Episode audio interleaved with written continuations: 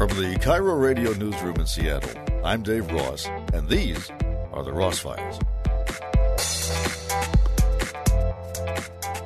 One reason that healthcare is so expensive in this country, it turns out, is that health insurers make it really, really easy for people who aren't qualified to submit medical bills. This is the latest investigation by a uh, familiar guest, if you're a longtime listener, Marshall Allen, who's a reporter for ProPublica. This was done in connection with Vox.com. And the headline of the uh, of his current piece is this: Health insurers make it easy for scammers to steal millions. Who pays? You do. Marshall, this story involves someone named Dave Williams who is going through a divorce and his ex-wife found suspicious messages popping up on her kid's iPad. Yeah, so David Williams was a personal trainer in Fort Worth, Texas, and he already had a criminal conviction for false billing. He had served time in jail. And while he was in jail, he came up with a scheme to submit false bills to insurance companies and get paid for his personal training services. So these were non-medically necessary workouts, just like dumbbell curls and burpees and mm-hmm. jumping jacks. this was not rehabilitation for an injury or anything. No, this is just the kind of thing you do at your health club.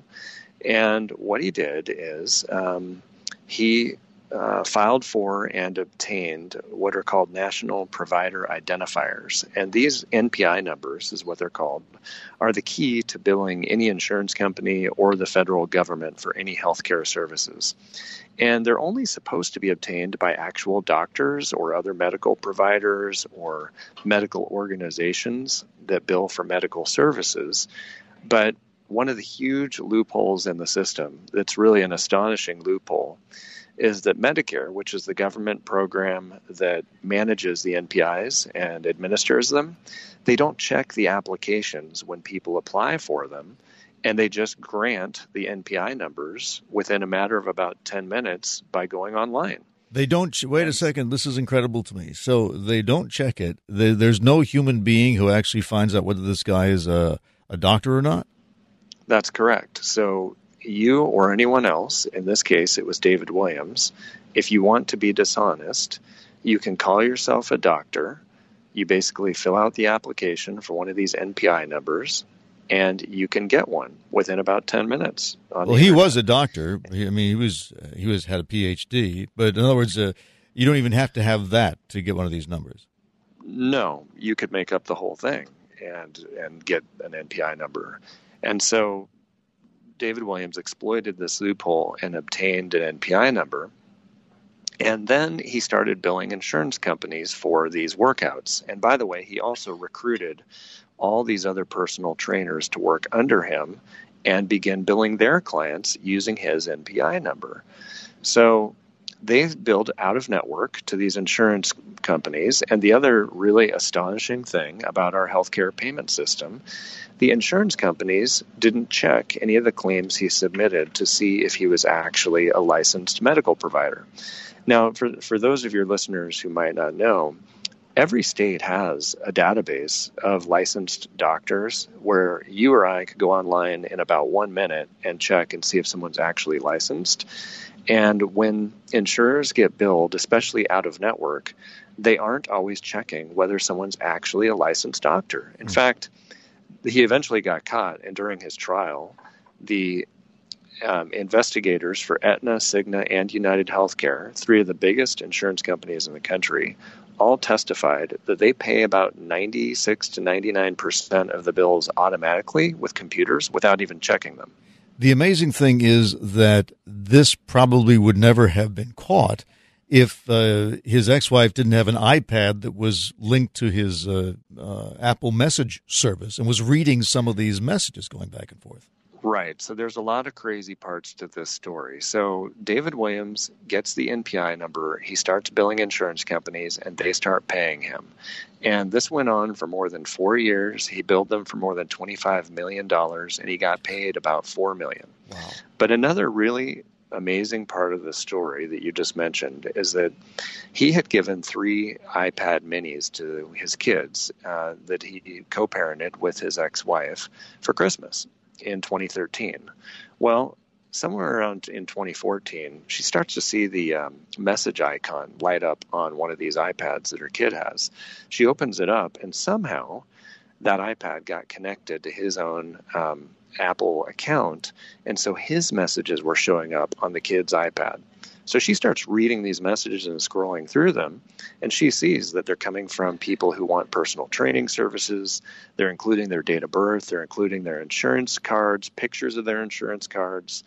Um, their number of dependents, and they're asking, "Hey, well, you're can you get my insurance company to pay for my uh, my workouts?" And then he responds, Yes, I can. And they meet up and he gets all these people into the pipeline. Now, a lot of the billing he did was also just false billing, but a lot of it was for people who actually did get workouts. Um, so she takes this to her father in law, who also, you know, as you can imagine, was not the biggest fan of his um, ex con uh, former son in law.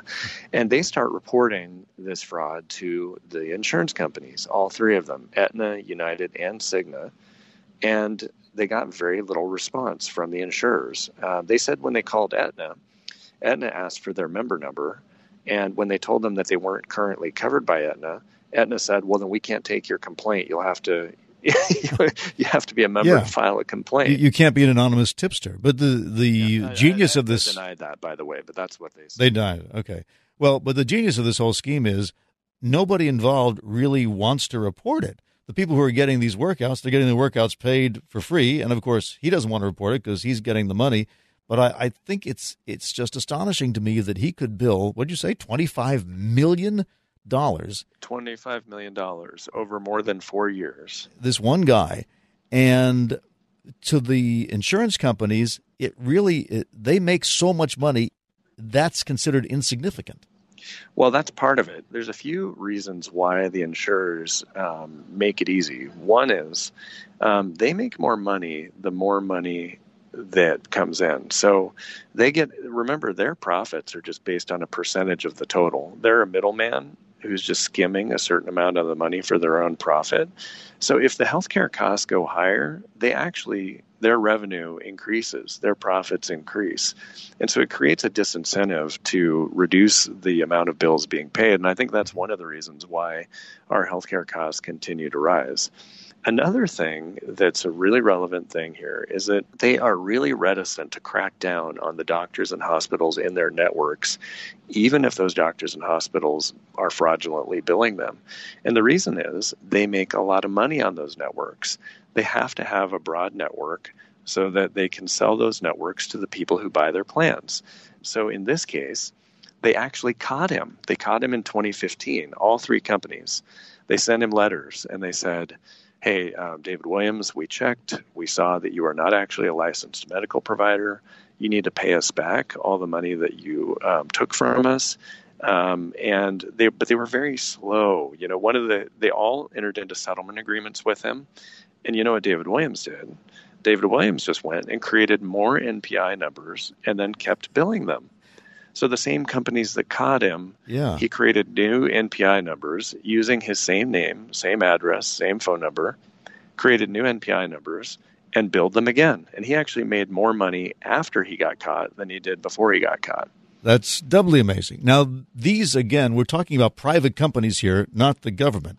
Please tell me that Medicare does a better job of vetting the people who submit Medicare reimbursement requests. That's correct. They do. So Medicare makes everybody go through a credentialing process where they do independently verify that they're actually medical providers. Um, Medicare doesn't check the NPI applications, but it's a separate part of Medicare that does the credentialing for people that bill. And so this doesn't happen with Medicare. It's, it's this is just with the private insurers, and these were commercial plans. So it was the biggest loser here was Southwest Airlines um, Southwest Airlines was, has a self-funded plan, which means they pay all their bills themselves, mm-hmm. but their claims are managed and administered by United Healthcare. So United Healthcare paid out about two million dollars of Southwest Airlines' money, and Southwest Airlines was left holding the bag on that. Yeah, and then United Healthcare turns around and just what increases its premiums to make up any shortfall. All these costs get passed down to the rest of us through higher premiums, higher out-of-pocket costs, reductions in coverage. And this is part of the reason we have ongoing increases in our healthcare costs, especially those of us who get our uh, benefits through our employers, because we have these commercial insurance companies um, operating as the front lines of fraud enforcement. And they have a lot of reasons not to take action, even when there's a blatant case of fraud. So, since Medicare does at least do some vetting of providers, why don't all the private insurance companies just make it a policy to only do business with people who have passed the Medicare vetting process? Well, you would think that that I mean that's common sense, right? Um, and I don't I don't know the answer to that question. I mean, um, it may be that state regulators or the federal government would need to make it a requirement that insurance companies do that. You wouldn't think that you would need to tell somebody to do something that's common sense, but apparently they do need to be told. Couldn't another private company come along and say, This is ridiculous? We can obviously cut costs drastically by doing a better job of policing fraud. And they enter the market, and suddenly their premiums are cheaper than anybody else, and a little competition breaks out. No? I mean, that would be possible, but you also um, have to remember that they don't actually have the incentive to reduce the costs. Mm-hmm. Uh, you know, if they're just making a percentage of the total as their profit, then it's not necessarily in their best interest to reduce the total cost. Hmm.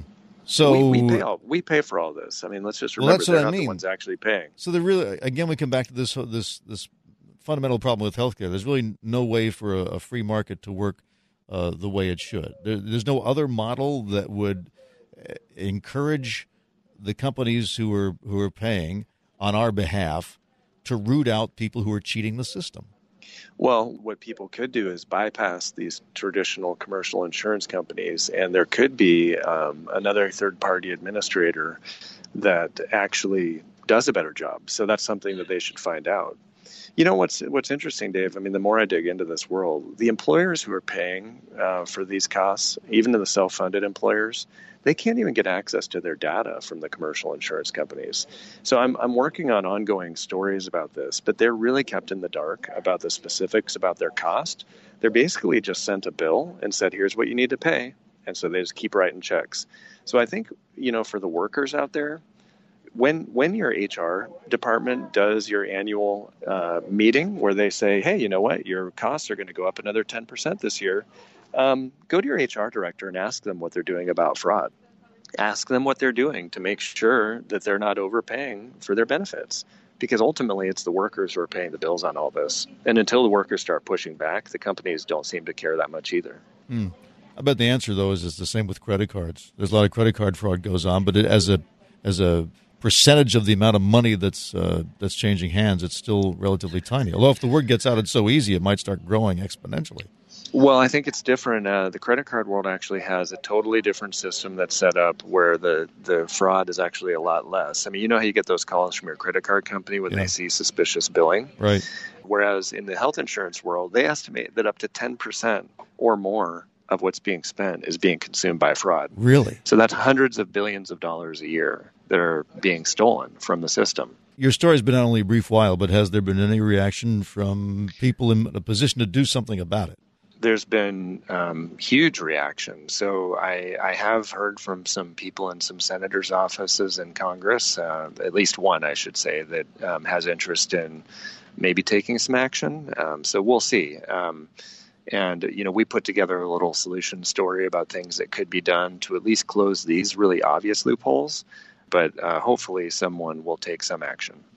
The headline is Health Insurers Make It Easy for Scammers to Steal Millions. It's on ProPublica, and Marshall Allen is the reporter. Marshall, thank you very much. Thank you so much for your time, Dave. Appreciate it.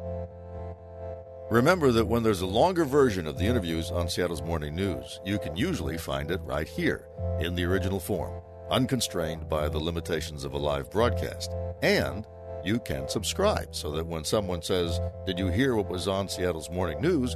you can say, Not only that, I heard the part that wasn't on Seattle's morning news. So, my advice is to subscribe. And then when we talk to an author, a politician, an entrepreneur, an artist, scientist, a teacher, a journalist, a celebrity, you'll hear every word. I'm Dave Ross. Thanks for tuning in.